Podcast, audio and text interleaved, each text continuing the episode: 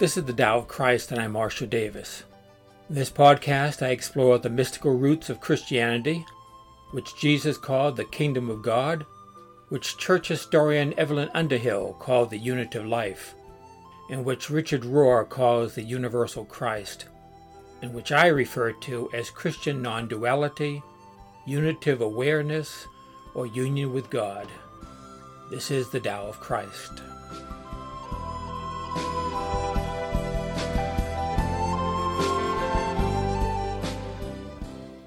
Good morning. I am Marshall Davis. I am a Christian and I love the Upanishads. The Upanishads are a collection of sacred texts from India. The oldest of them, the so called 13 principal Upanishads, are from a period around the 6th century BC when there was a flowering of spirituality all around the world. They are among my favorite spiritual texts. As a Christian, of course, I love the Bible, the Christian scriptures first of all, but I love other religious texts as well. My favorite non Christian text is probably the Tao Te Ching, but the Upanishads come in close behind.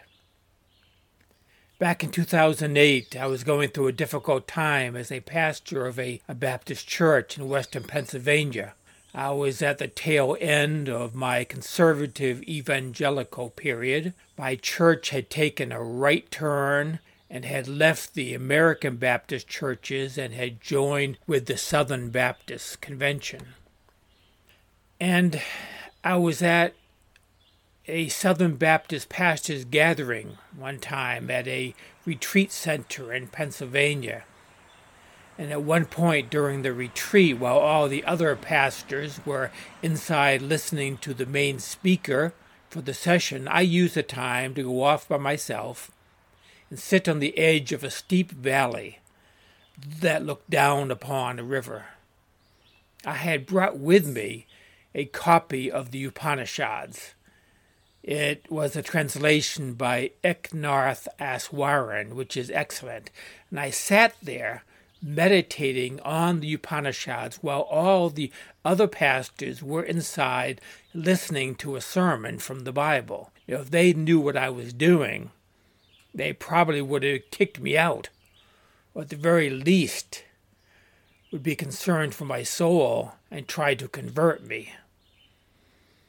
If you have never read the Upanishads, I encourage you to do so. The main teaching of these ancient texts is the Sanskrit phrase tat tvam asi, meaning that thou art, or thou art that.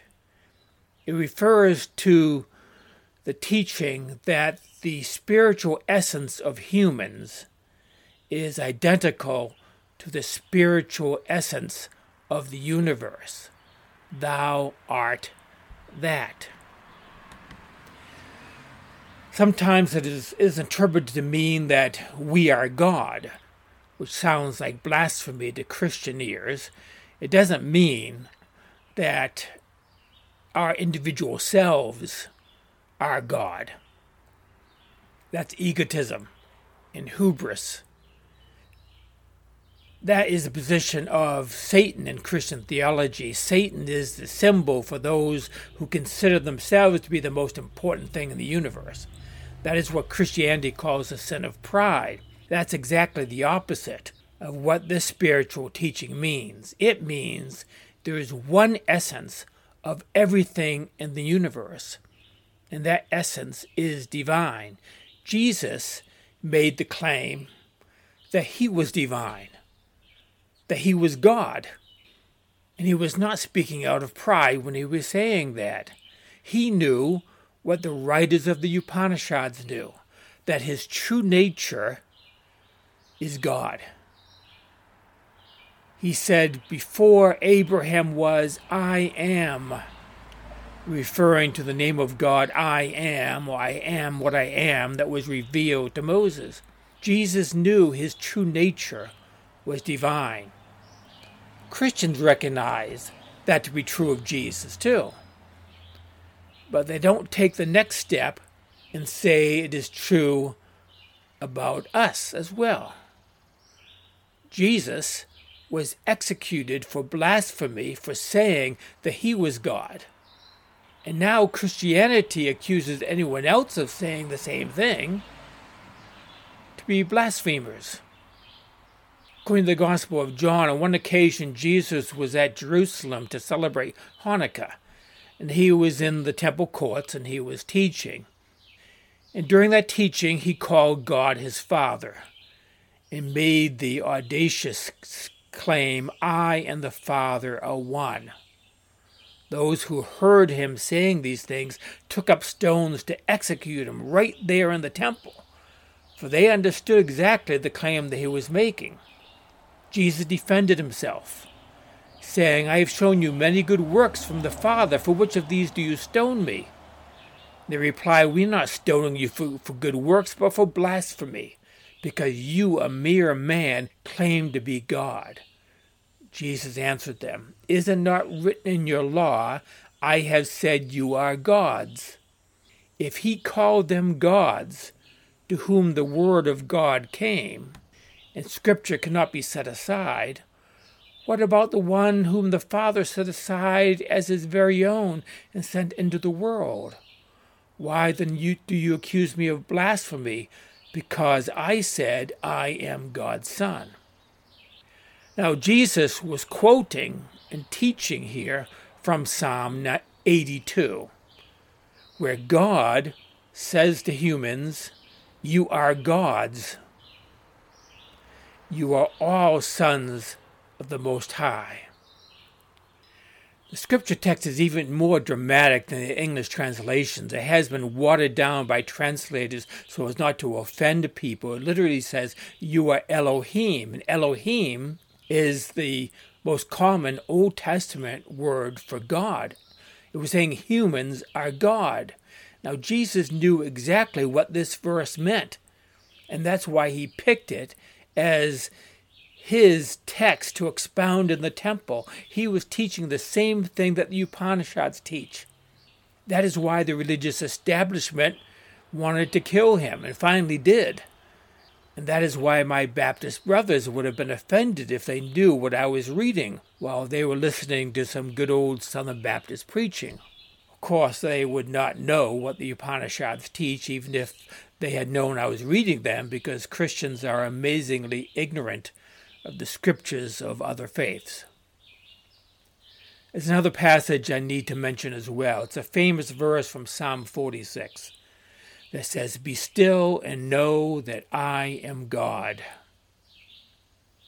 Most translations of the Old Testament will add the words, He says, or the Lord says right before that. He says, Be still and know that I am God. But the Hebrew text doesn't say that God is speaking these words. God doesn't speak anywhere in the psalm. This is the psalmist speaking as himself saying these words, the psalmist was meditating on the presence of God and became aware of what the psalmist of Psalm 82 said and what Jesus said and what the Upanishads say. He declares to everyone, You are God. Once again, he's not talking theistically here. He's not talking even theologically here. He's talking mystically in some profound way, our essence and God's essence are one. He was instructing us to be still. And in that stillness of divine presence, become aware of the truth. Tat tvam asi, that thou art. I must repeat, he was not saying that we as individuals are God. He is saying that our essence is one with God. The Lord our God, the Lord is one. I and the Father are one. In communion with the divine, there is unity. That awareness of unity was not unique to Jesus. Jesus himself said it was meant to be the awareness of all those who follow him. Not only his disciples, but those who believed through his disciples. He said that, that in his famous prayer the night before his death. I've talked about that previously. This awareness of unity with God is our spiritual birthright as children of God. It is false humility to reject it and to say it is for Jesus only, and maybe some spiritual superstars, but not us. By false humility, I mean pride. Some say it is pride for mere humans to say we are one with God, but actually it is pride to say that we are not. That is the ego wanting to remain separate from God and wanting to establish a kingdom for itself, even if that's just a, the little kingdom of our own separate lives while on this earth. True humility is to see that we are not apart from God. Our only existence is God. Now, it may be too much to talk about identity with God. Most Christians will talk about communion with God and maybe union with God, but not identity with God. Identity seems to be a bridge too far for Christians. For that reason, I tend to use a language of communion in union rather than identity. That language resonates more with Christianity. But the truth is that when we are aware of this unity, then this linguistic hair splitting seems silly. When we are aware of God as the one reality, then there's no division or separation between us and God. There's nothing but God. Everything in this universe is an expression of God, an incarnation of God, including us. That's the real meaning of the doctrine of the incarnation. Not just about Jesus, but, but about all who follow Jesus. As Jesus prayed, I pray also for those who will believe in me through their message, that all of them may be one Father, just as you are in me and I am in you. We and the Father are one. Tat tvam asi, that thou art. And that is it for today. Grace and peace to you.